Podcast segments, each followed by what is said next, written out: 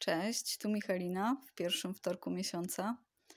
Dzisiaj będzie temat o związkach, który rzadko poruszam w tych odcinkach e, psychologicznych. Nie dlatego, że jakoś nie chcę się bardzo dzielić swoimi przemyśleniami, tylko mam wrażenie, że ciągle jakoś zatrzymałam się na etapie komedii romantycznych i książek dla nastolatek, które e, czytałam w podstawówce i że moje wyobrażenie o związkach trochę bardziej się na tym opiera niż na moich faktycznych doświadczeniach i tego, co widzę dookoła siebie, więc nie chcę tutaj wam ściemniać, że jestem jakimś ekspertem, jak jestem bardziej w świecie Disneya pod tym względem, ale zostałam nieco wywołana do tablicy w takim sensie, że Ostatnio podczas spacerowej rozmowy z bliską mi osobą dostałam pytanie, żebym opisała, e, czy mam jakiś taki typ czy wyobrażenie idealnego partnera albo partnerki, e, czy też idealnego związku. I właściwie e, myślałam, że będzie mi trudno o tym rozmawiać, że to będzie jakoś za bardzo abstrakcyjne, ale wyszło na to, że od razu mi dwie rzeczy przyszły do głowy, e, które można powiedzieć później, jak będę to podsumowywać, to nie są do końca odpowiedzią na to pytanie, tylko trochę czymś innym, ale e, to mi dało też takie ciekawe wnioski, na które wcześniej bym nie zwróciła uwagi. Mm, I wiąże się to trochę z tym pytaniem, które też się przewinęło w poprzednim odcinku, e, kiedy mówiłam, że specjalnie czasami ubieram się trochę bardziej niechlujnie i byle jak, żeby wyglądać gorzej, żeby było mi wygodnie, bo jak jest mi wygodnie, a nawet wyglądam obiektywnie gorzej, to czuję się lepiej i w związku z tym zachowuję się swobodniej i wydaje mi się, że jestem bardziej sobą i że łatwiej jest ze mną złapać jakiś dobry kontakt niż jak jestem wystrojona i sztywna. Mm, I tutaj jak się zaczęłam zastanawiać nad tym, co by było dla mnie ważne w takim idealnym związku, e, to przyszedł mi do głowy właśnie taki kontekst y, poznania drugiej osoby e, w momencie, który nie byłby dla mnie dobrym momentem, czyli nie chciałabym, nie daj Boże, zrobić na kimś dobrego pierwszego wrażenia.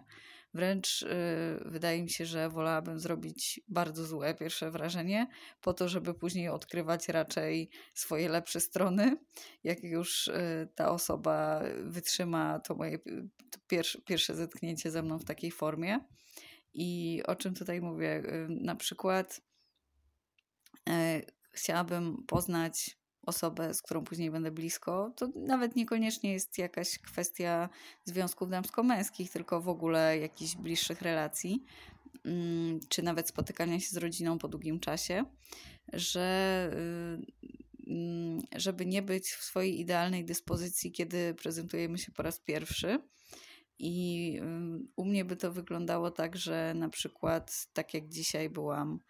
często jak mam wolny dzień, to sobie chodzę albo jadę do jakiejś kawiarni i coś tam sobie czytam, albo uczę się angielskiego, albo z kimś tam piszę mm, maile.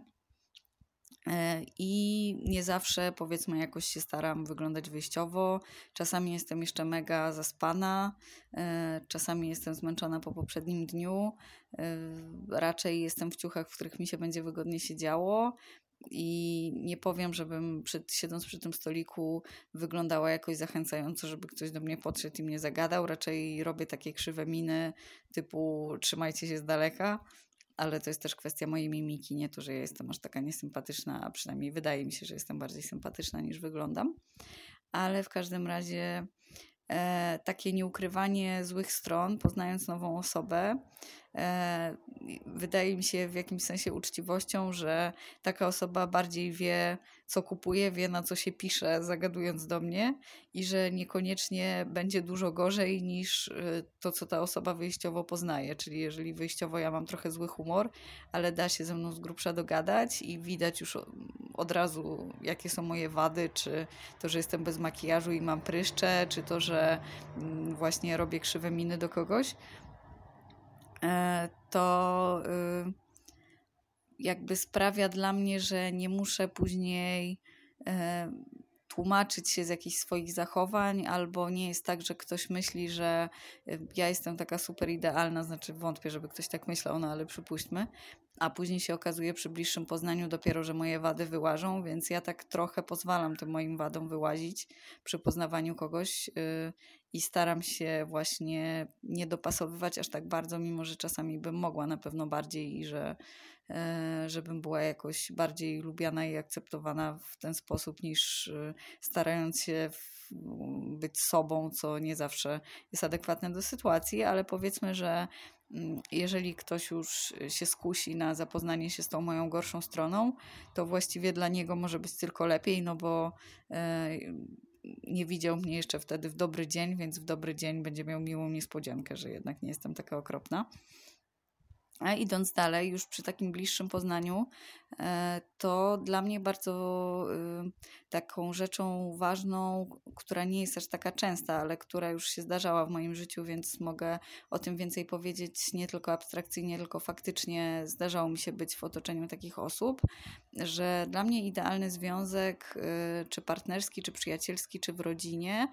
mm, to jest y, taka sytuacja, kiedy mm, ja się staram e, być lepszą osobą. To znaczy, nie lepszą w sensie jakimś takim, że więcej dawać na organizacje charytatywne albo że nagle e,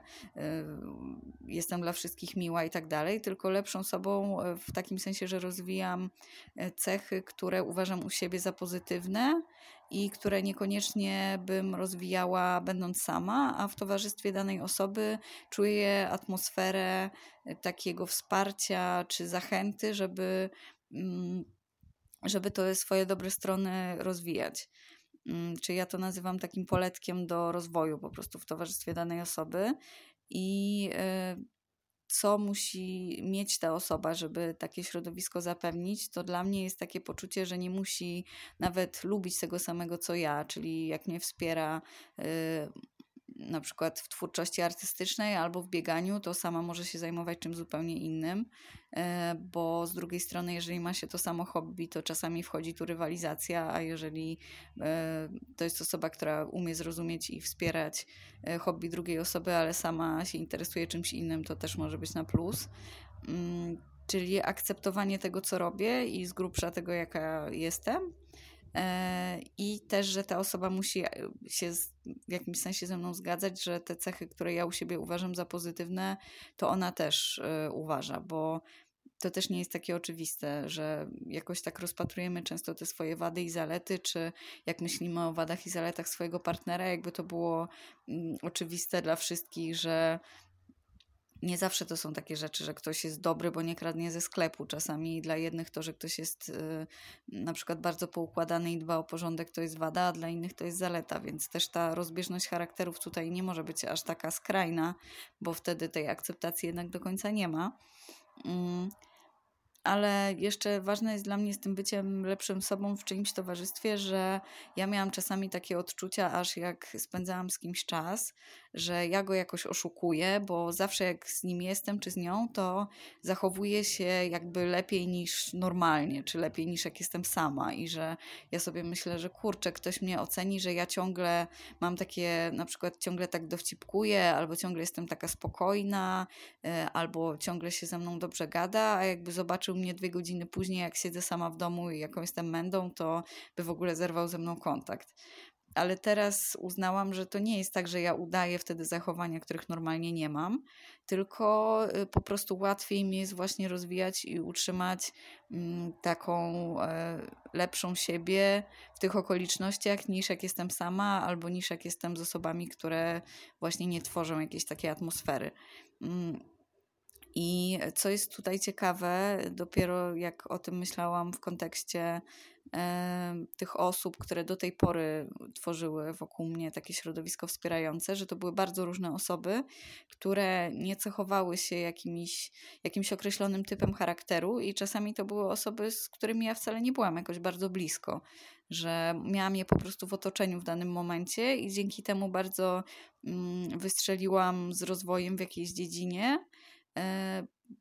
a niekoniecznie ten kontakt się utrzymał, niekoniecznie my później byliśmy partnerami. E, niekoniecznie to była osoba nawet, którą ja jakoś bardzo prywatnie lubiłam albo rozumiałam, czy z którą spędzałam bardzo dużo czasu, więc e, trochę mi się rozwlekł ten temat, bo miałam myśleć mm, o idealnym partnerze i na początku to oczywiście jakieś takie przebitki właśnie z komedii romantycznych z Hugh Grantem mi się włączyły, ale później e, jak zaczęłam o tym mówić, to uznałam, że to w ogóle nie jest to, że mm,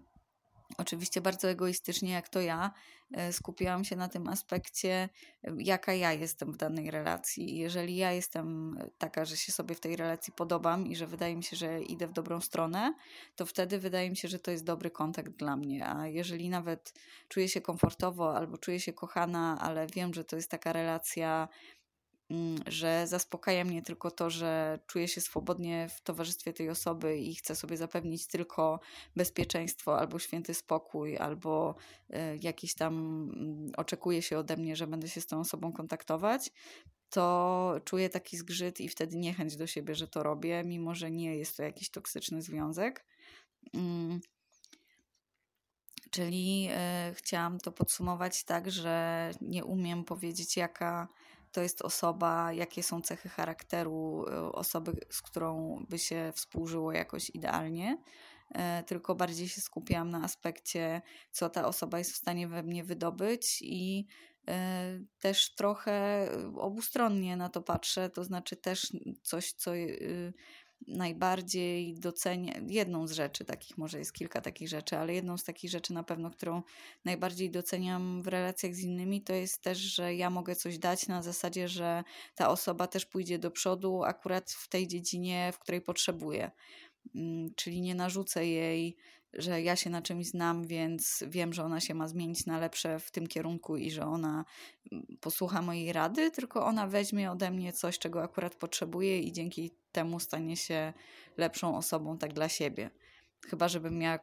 przez przypadek kogoś wesprzeć, na przykład w skuteczniejszym kradnięciu ze sklepu, no to wtedy bym nie była z siebie dumna, ale, mm, ale nie jest tylko tak, że że zależy mi na tym, żeby sama progresować życiowo poprzez związek z kimś, ale też e, chciałabym w drugą stronę, żeby to działało, żeby ktoś szedł do przodu jakoś tam pośrednio dzięki mnie. E, I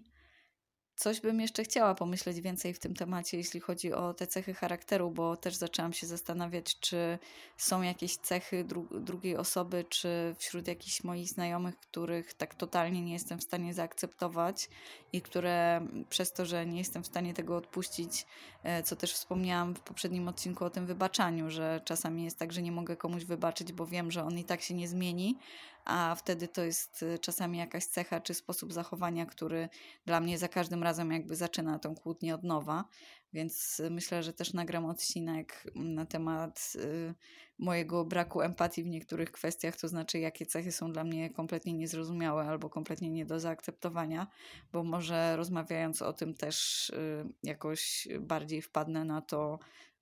co mogę zrobić, żeby po prostu przyjąć, że, że takie zachowania też są i że ja ich nie zmienię. E, no, ale wyszło na to teraz, że